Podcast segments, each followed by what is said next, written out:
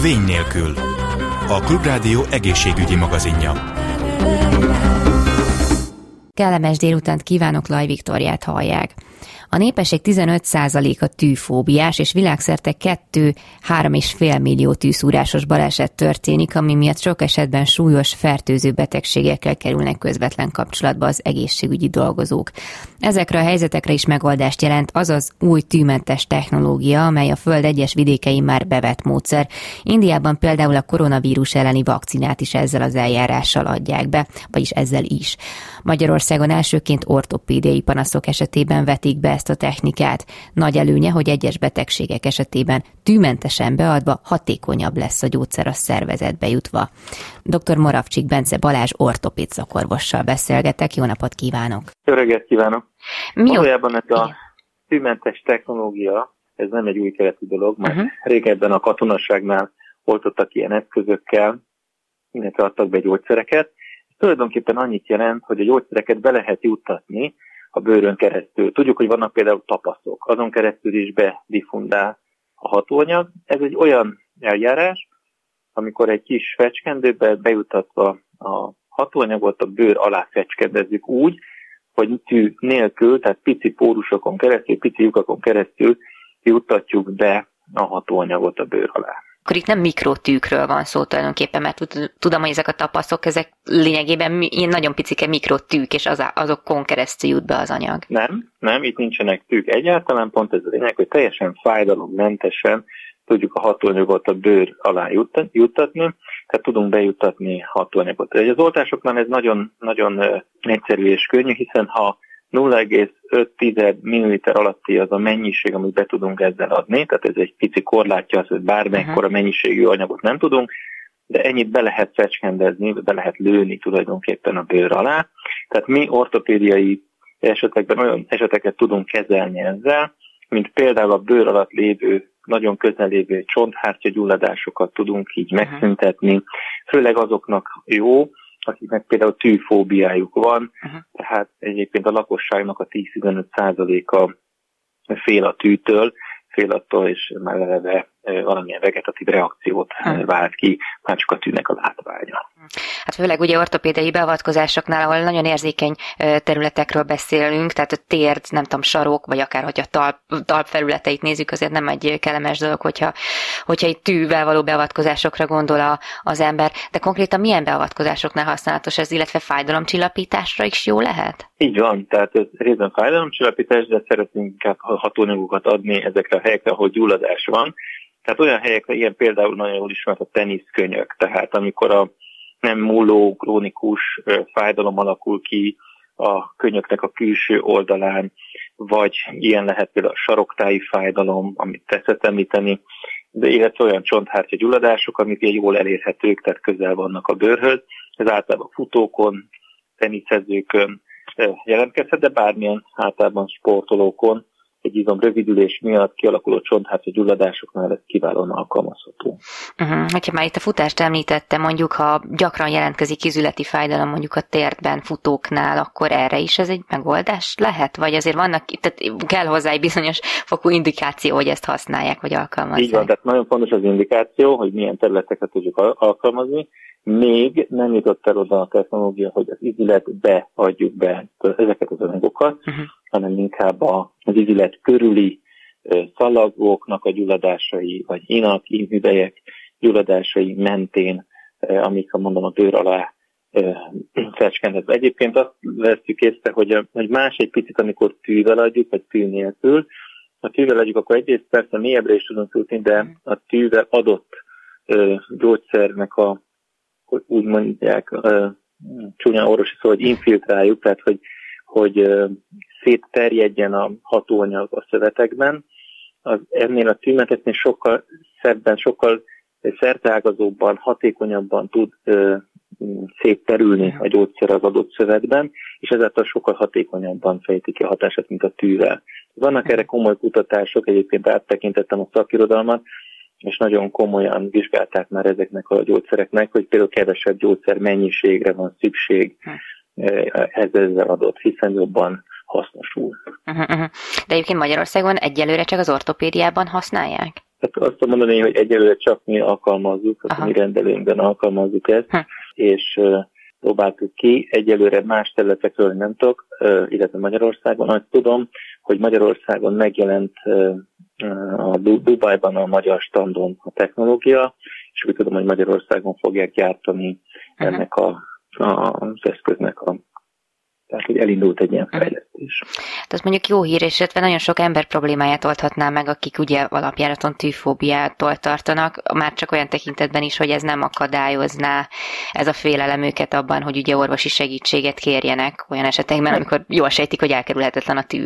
Így van. Nagy terület még a gyerekgyógyászat, hiszen ott biztosan el fog terjedni, hiszen hogyha egy szülőt megkérdezik, hogy, hogy, hogy a gyermekének tűvel vagy tű nélkül adjuk be az oltást, akkor azt gondolom, hogy egy fájdalommentesen adott injekció, hiszen ilyenkor alakul ki a tűfóbia igazából gyermekkorban az orvostól és a szúrástól és a fájdalomtól való félelem, és ha ezt kivesszük, és már kicsi gyerekeknek is ilyen módszerrel adják a, a gyógyszert, akkor, akkor azt gondolom, hogy ezek a tűfóbiások száma is lényegesen kevesebb lesz, nyilván ez hosszú időre van szükség. Uh-huh, uh-huh. Itt felhozták egyébként a, a közleményben azt, hogy a fecskendők azok nyilván környezetterhelőek olyan szempontból, egyszer használatosak, viszont ezek az injektorok, ezek nem, tehát hogy ennek van valami része, amit esetleg kicserélnek, vagy egy eszköz lehet használatos? Hát, hogy, kell, hogy kell elképzelni, hogy van egy, tehát magában, amivel adjuk a, a fecskendő, az egyszer használatos, amivel adjuk a gyógyszert, és van valóban egy olyan injektor, ami többször, tehát ez, ez van egy készülék, amiben van egy hatalmas, nagyon erős a rugó, és ez a rugó ennek az erejével löki be tulajdonképpen a fecskendőn uh-huh. keresztül a gyógyszert. Tehát van egy egyszer használatos fecskendő, ami csak egy betegnél használunk, és utána pedig van egy olyan alkatrész, ami pedig fix, azt pedig többször használjuk. Hogy a tapasztalatok alapján ez egyébként az orvos munkáját is megkönnyíti, hogy ezt használja, mint hogyha hagyományos módszert alkalmazna? Hát az orvos munkájában nincs igazán változás, hiszen ugyanúgy föl kell szívni a hatóanyagot, uh-huh. meg a gyógyszert, tehát ebben ilyen szempontból nincs. Ez a betegeknek okoz igazából kényelmet, komfortot, illetve hát az, hogy, hogy nem fáj tulajdonképpen Igen. Gyógyszer. Igen.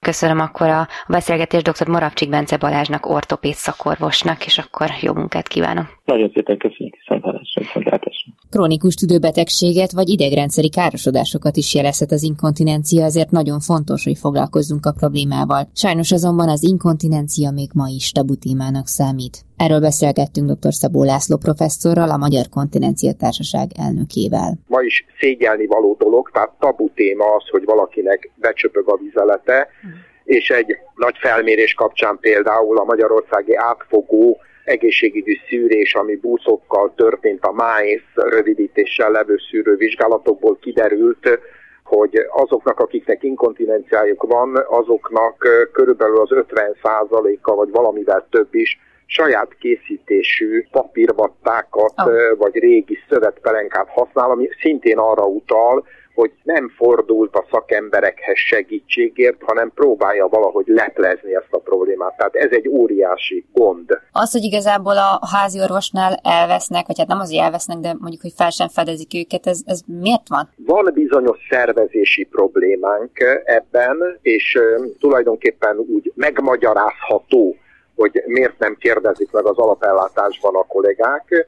2016-ban egy nagyon jó szakmai irányelvet állítottunk mhm. össze, ami az egészségügyi közlönyben megjelent, tehát hivatalossá is vált, és ebben egy picit ideát is fogalmaztunk meg. Ma az inkontinens betegnek a kivizsgálása az a urológiai, nőgyógyászati vagy inkontinencia szakrendeléseken folyik, mm. és nem az alapellátásban. Tehát ebben az irányelvben mi azt gondoltuk és azt fogalmaztuk meg, hogy a kivizsgálások és az elsődleges ellátás, elsődleges kezelésnek a kétharmada az alapellátásban megtörténhet, uh-huh. és csak a komplikált esetek, vagy a kezelésre nem gyógyuló eseteket kellene a szakellátásra, tehát a szakrendelőkbe küldeni. Ez egyértelműen javítaná a betegek közérzetét, az alapellátó orvosok közérzetét, és csökkenteni a szakrendelői túlterhelést és a sorban állást. Ugye ehhez az kell, hogy az alapellátásban jobban értsenek a kollégák ehhez a kérdéskörhöz, és aki ezt bizonyítja, tehát egy képzés után egy eredményes vizsgát tesz, az mondjuk kapjon arra jogosítványokat, hogy ö, olyan gyógyszereket, olyan segédeszközöket, amiket ma csak a szakellátás szakorvosa írhat fel, vagy tehet javaslatot, tehát erre ők kapjanak lehetőséget, és akkor a beteghez közel, tehát az alapellátásban a legolcsóbb körülmények között tudjuk az elsődleges ellátást biztosítani. Mert hát ugye, hogyha nem fedezik fel a, az inkontinenciát, akkor itt nem csak az a probléma, hogy ez a beteg esetleg ezzel a problémával el lesz még egy darabig, hanem ennek további gyűrűzése is vannak, tehát az élet más területeire is kihat gondolom a probléma. Igen, önmagában az, hogy valakinek van egy vizelet inkontinencia, ez egy nagyon kellemetlen tünet,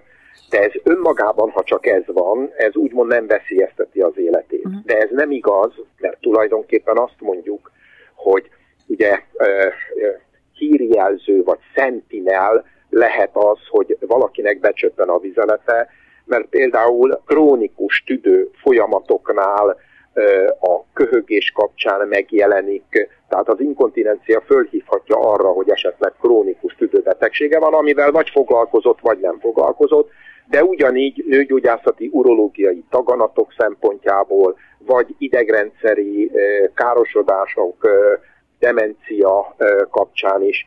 Tehát tulajdonképpen ez csak egy jelző, mert az alap probléma, ami mögötte áll, az lehet, hogy sokkal súlyosabb. Tehát mindenféleképpen foglalkozni kell vele, és vizsgálni kell. Amit végeztek felmérést, ebben érdekességek is voltak például az, hogy milyen segédeszközöket használnak a, a, a betegek, vagy hát az érintettek. Erről mit lehet tudni? Az alapellátó és a Magyar Kontinencia Társaság közösen szervezett egy úgynevezett Cseppnyi Önbizalom című programot, aminek a lényege az volt, hogy képzéseket, továbbképzéseket tartottunk az alapellátásban szereplő orvosok, nővérek számára, tehát hogy jobban tudjanak kérdezni, jobban tudjanak válaszolni, tehát jobban tudják ellátni ezeket a betegeket, és hát gyakorlatilag itt is az derült ki, hogy a betegeknek a 35%-a egyáltalán, itt ugye meg, megkért, tehát már olyan betegekről van szó, akiknek a problémáját fölfettük, és van inkontinenciájuk, tudunk róla, mégis azt mondják, hogy 34-35 százalékuk, hogy semmilyen javaslatot, megoldási lehetőséget nem kaptak az alapellátástól, uh-huh. és tulajdonképpen azokat, akik a szakellátásba kerültek, és őket is megkérdeztük, tehát ott is körülbelül egy 30-40 százaléka gyakorlatilag nem kapott megfelelő ellátást, akár tüneti kezelést, akár végleges megoldási lehetőséget, mert azért itt tehát ugye gyógytornától kezdve gyógyszeres kezelésig, műtéti megoldásig, tehát nagyon sok rétű a ö, megoldási lehetőség, és természetesen amíg ezek a végérvényes megoldások vannak, addig tünetileg különböző betétekkel éppen lehet élhetőbbé tenni ö, az embereknek, az inkontinens betegeknek az életét. Azt esetleg sikerült feltérképezni, hogy az inkontinens betegeknek mi lehetett az oka, miért kialakult, vagy volt-e társbetegségük? Tehát igen, amit említettem, tehát ugye most azt mondom, két nagy csoportja van, tehát ugye van az úgynevezett stresszinkontinencia, ami nem pszichés stressz, hanem a hasi nyomás fokozódás következtében jön létre. Ez általában a hölgyeket érinti, vagy döntő többségben többszöri hüvei szülés után illetve gát műtétek után, illetve a változó korban, az időskorban fordul elő. Tehát itt tulajdonképpen ezek a tünetek, tehát önmagukban is megjelenhetnek, de ahogy említettem, egy krónikus légúti gyulladás kapcsán uh-huh. is megjelenhet és felhívhatja erre a figyelmet és hát itt különböző megoldások, fokozatai vannak a műtéti kezelésnek. A másik nagy csoportja, ami egy úgynevezett késztetéses vagy parancsoló urgens vizelési inger előzi meg a inkontinenciát, és úgymond nem ér oda a WC-re a beteg. Hát itt nagyon sok idegrendszeri eltéréstől kezdve, akár kismedencében levő daganat, ami kisebbíti a hólyagot, tehát sok minden lehet mögötte, mindenféleképpen úgy van, hogy vizsgálni kell és keresni kell az okokat. Életmódi változtatások, ilyesmikkel lehet segíteni azon, hogy mondjuk csökkenjenek a panaszok, vagy teszem azt, hogy ki se alakuljon, tehát hogy, vagy kitoljuk a, a kialakulását? Tehát mindenféleképpen, tehát ugye a prevenciónak, és itt a prevenció az kifejezetten a gátizom tréninget jelenti, Hát ugye elviekben azt mondanánk, hogy már kisgyerekkortól kezdve kellene az iskolában ilyen tornáztatásokat végezni. Aztán a következő, amikor már mindenféleképpen kellene, amikor szülés előtt van a várandós, aztán persze a szülés után az már nem prevenció, hanem terápia. Uh-huh. Értelemszerűen a táplálkozásban is van, mondjuk az előző a készítéshez kapcsolódóan, hogy mondjuk a koffein tartalmú folyadékok provokálják, a, vagy provokálhatják a húgyfolyagnak a működését. Tehát ugye így életmódi, táplálkozási szokások mindenféleképpen egy részét képezik a megelőzésnek, illetve a, a kezelésnek az inkontinenciának. Említette már ugyebár azt, hogy tabuként kezelik a betegek ezt a történetet, Igen. illetve azt is, hogy ugye vannak itt akadályok, hogy miért, vagy okok, hogy miért nem jutnak mondjuk szakellátásba, viszont a hogyha a tabut jelöljük meg, akkor itt fő, nem tudom, gátló tényezőnek, akkor ezzel mit lehetne ön szerint kezdeni? Ugye az emberek úgy vannak vele, hogy arról, hogy valakinek cukorbetegsége van, azt úgy megbeszéli a szomszédaival vagy a munkahelyén, jobban megbeszéli azt, hogy nem tudja tartani a vizeletét, ezt nem mondja el. Ugye főleg azért is, mert hát sajnos az ember olyan, ugye az egyik miatt akár ki is csúfolhatják, a, a már, tehát nevetség tárgyával tehetik. Ezért azt gondoljuk, hogy sokkal, de sokkal többet kell foglalkozni a sajtóban is, és hát ugye ez is nagyon alkalmas, ez a mostani beszélgetésünk is, tehát hogy igenis ilyen probléma létezik, és ezzel foglalkozni kell, Nekem előadásomban szoktam mondani, hogy egy ilyen egyéves korban minden kis csecsemő még bepisil, de hát ugye ez teljesen természetes, aztán ez nem, ez nem zavar senkit, aztán ez szépen csökken, de aztán a 40-es, 50-es évektől kezdve az életkor szerint már 70 év fölött már 50-60 százalékban fordul elő, előbb-utóbb a nagy többségnek van ilyen problémája, tehát többet kell beszélni róla, de a másik oldalról az, hogy időben fölismerve, részben tünetileg, aztán okilag is kezelve, könnyebben élnek ezek az emberek, hogyha mondjuk nem látszik az a vizeletinkontinencia, nem lehet szagolni a vizeletes alsó neműeket, tehát az, a megfelelő ellátással egy élhetőbb életet tudunk biztosítani, és innentől kezdve már nem csúfolódás tárgya, tehát akár könnyebben is fognak tudni róla beszélni, és ezért az orvosnál is jobban elő fogják hozni a problémát, hogy tessék nekem ezt megoldani. Amúgy hozzátartozóként ön szerint segíthetünk, vagy lehetünk mi a kezdeményező fél, hogyha esetleg tudjuk, hogy a rokonunk egy rizikócsoportba tartozik, esetleg nem tudom, félszavakból beszámolt erről a történetről, vagy segíthetjük? Mi, mindenféleképpen. Tehát ugye azt kell, és mondjuk azt szeretném most, ha ugye a beszélgetésünkből kijönne, hogy ez nem egy gyógyíthatatlan eltérés, hanem igenis egy jól kezelhető, részben gyógyítható, de döntően tünetmentessé tehető eltérés, tehát ezért mindenféleképpen foglalkozni kell. De a másik fontos dolog, hogy azért is kell vizsgálni, mert mögötte lehetnek olyan betegségek, amik viszont már az életet veszélyeztetik, tehát mindenféleképpen, ha családban ilyet észlelünk, akkor igenis abba az irányba kell a rokonunkat, a hozzátartozónkat mozgatni, hogy kérjen szaksegítséget. Nagyon szépen köszönöm dr. Szabó László professzor úrnak, hogy mindezeket elmondta. Én is köszönöm szépen a lehetőséget. Köszönöm. Ezzel pedig a műsor végéhez értünk. Köszönöm a figyelmüket, további kellemes rádióhallgatást kívánok. Laj Viktoriát hallották, viszont hallásra. Vény nélkül.